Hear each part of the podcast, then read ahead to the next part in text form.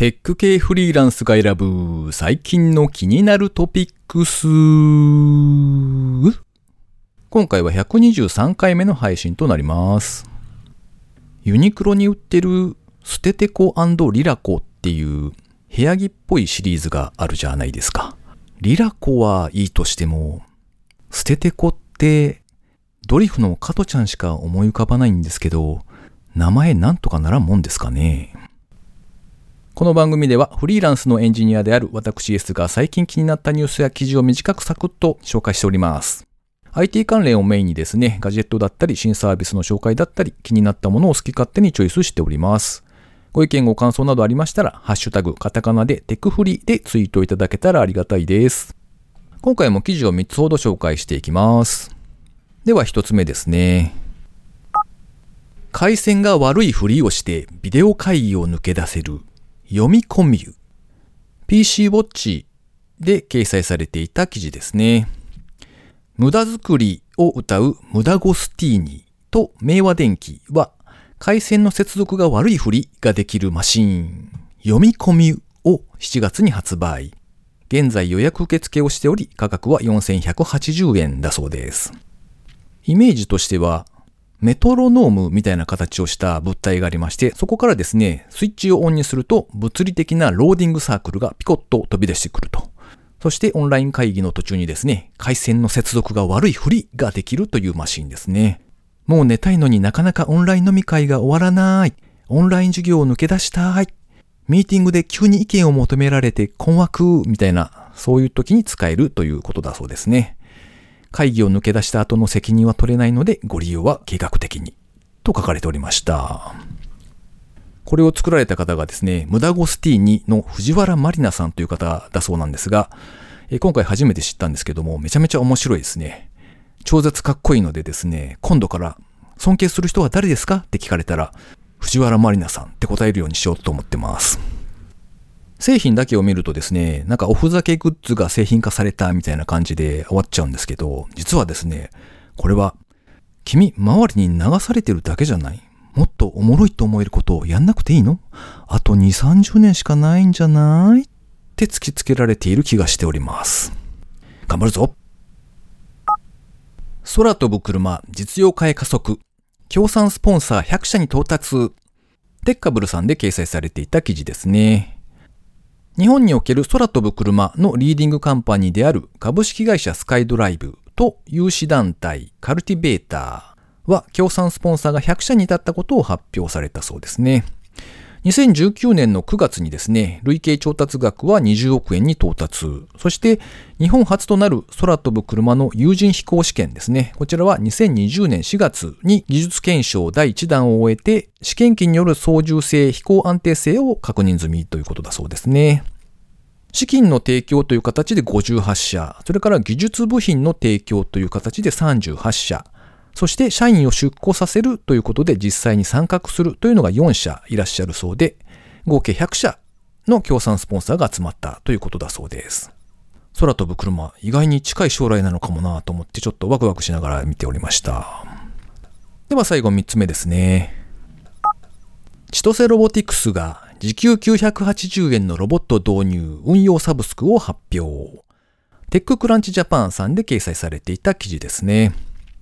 千歳ロボティクスは6月23日、ロボットによる自動化、精進化、人を省く精進化ですね。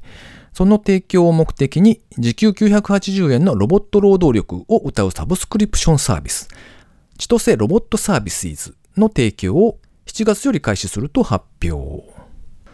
例えば使用済みの食器を洗うという業務のモデルですと、使用時間が1日6時間程度で月額料金が29万6400円。税別リース費用を含むという金額だそうですね。でこのサービスはですね、ロボットの初期費用ですとか、それから消耗品費の支払い、各種保険、メンテナンスなどの手続きもパッケージ化した月額の定額サービスだそうです。制御用のソフトウェアを洗練させるとともに、ハードウェアの費用を最小限に抑え、リースやレンタルの枠組みを用意するという形で、初期導入費用ゼロを実現したんだそうですね。そしてロボットがより良い労働力となるために、稼働状況や不具合情報をネットワーク経由でリアルタイム収集。動作速度や認識精度の向上などソフトウェアの自動アップデート機能を無料で提供するんだそうですね。現場にロボット運用のスキルがなくても遠隔メンテナンス機能によって支援が可能だそうです。アルバイト1人を雇うっていうのを考えた時の金額と比較するとですね、ちょっと高いのかもなという気はしますが、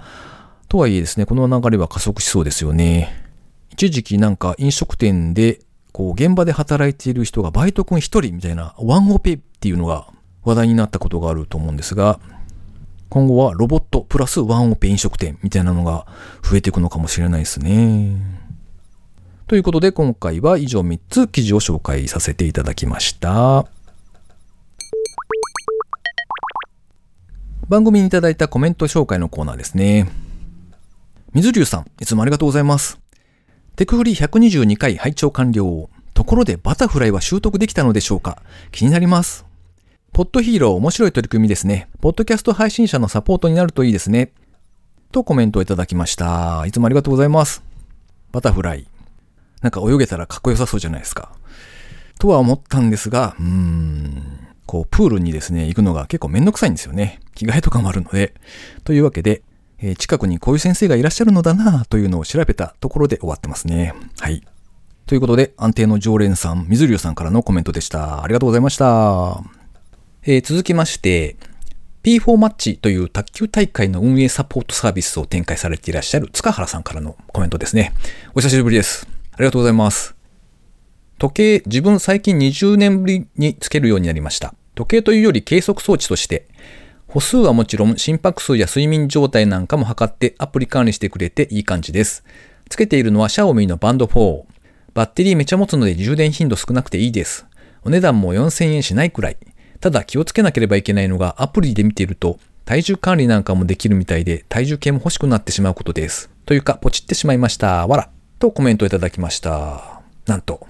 全く同じことをしている感じがしますね。あの、僕の場合は体重計の話を聞いてそちらからなので逆パターンかもしれないですが、えー、結局2つとも揃えているという、という面白い現象ですね。シャオミのバンド4、僕もですね、あの、候補にちょっと入れて見てたやつですね。えー、結果僕が買ったやつはですね、なんか名前が読めないんですけど、あの、メーカー名これ何て読むんだろうな。ヤメイって読むのかな病なのかな ?YAMAY っていう聞いたことないメーカーのものですね。結局体重計と2つ合わせてですね、支払った金額が5999円だった記憶があります。えー、塚原さんは P4 マッチっていうサービスを自分でお作りになって運営されていらっしゃるんですよね。で、卓球大会がですね、まあおそらくここしばらくは例の騒動でなかなか開催されてなかったんじゃないですかね。えー、そろそろですね、いろいろな場所で開催がされているようですね。えー、P4 マッチというサイトがあるので、そちらであの大会の検索もできるので、えー、一度卓球大好きな方がいらっしゃればですね、見てみていただけたらと思います。なんか6月、7月、8月あたり結構待ってますね。というわけで、えー、塚原さん、ありがとうございました。えー、では最後にですね、個人的な近況なんぞをいつもお話ししておりますけれども、え、ちょっと前にですね、インテリ理屈ラジオというお気に入りのポッドキャスト番組がありまして、えそちらでですね、体組成計を購入するっていうお話をされてたんですよ。で、それを聞いてですね、ちょうど僕自身もですね、散歩をしたりとか、少しランニングをしてみたりっていう感じで、あの、まあ、いわゆる運動量をですね、増やさねばと思っていたところだったんですよね。で、なので、そうか、きちんと数字にして見える化をした方がですね、継続できるかもしれんと思ってですね、番組で紹介されていたものを、同じものをですね、購入してみたんですね。で、ついでにですね、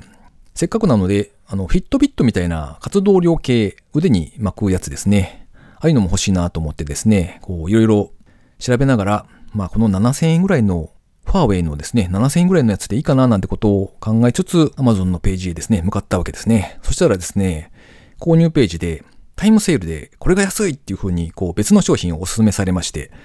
えあっさりそちらを購入したっていう流れですね。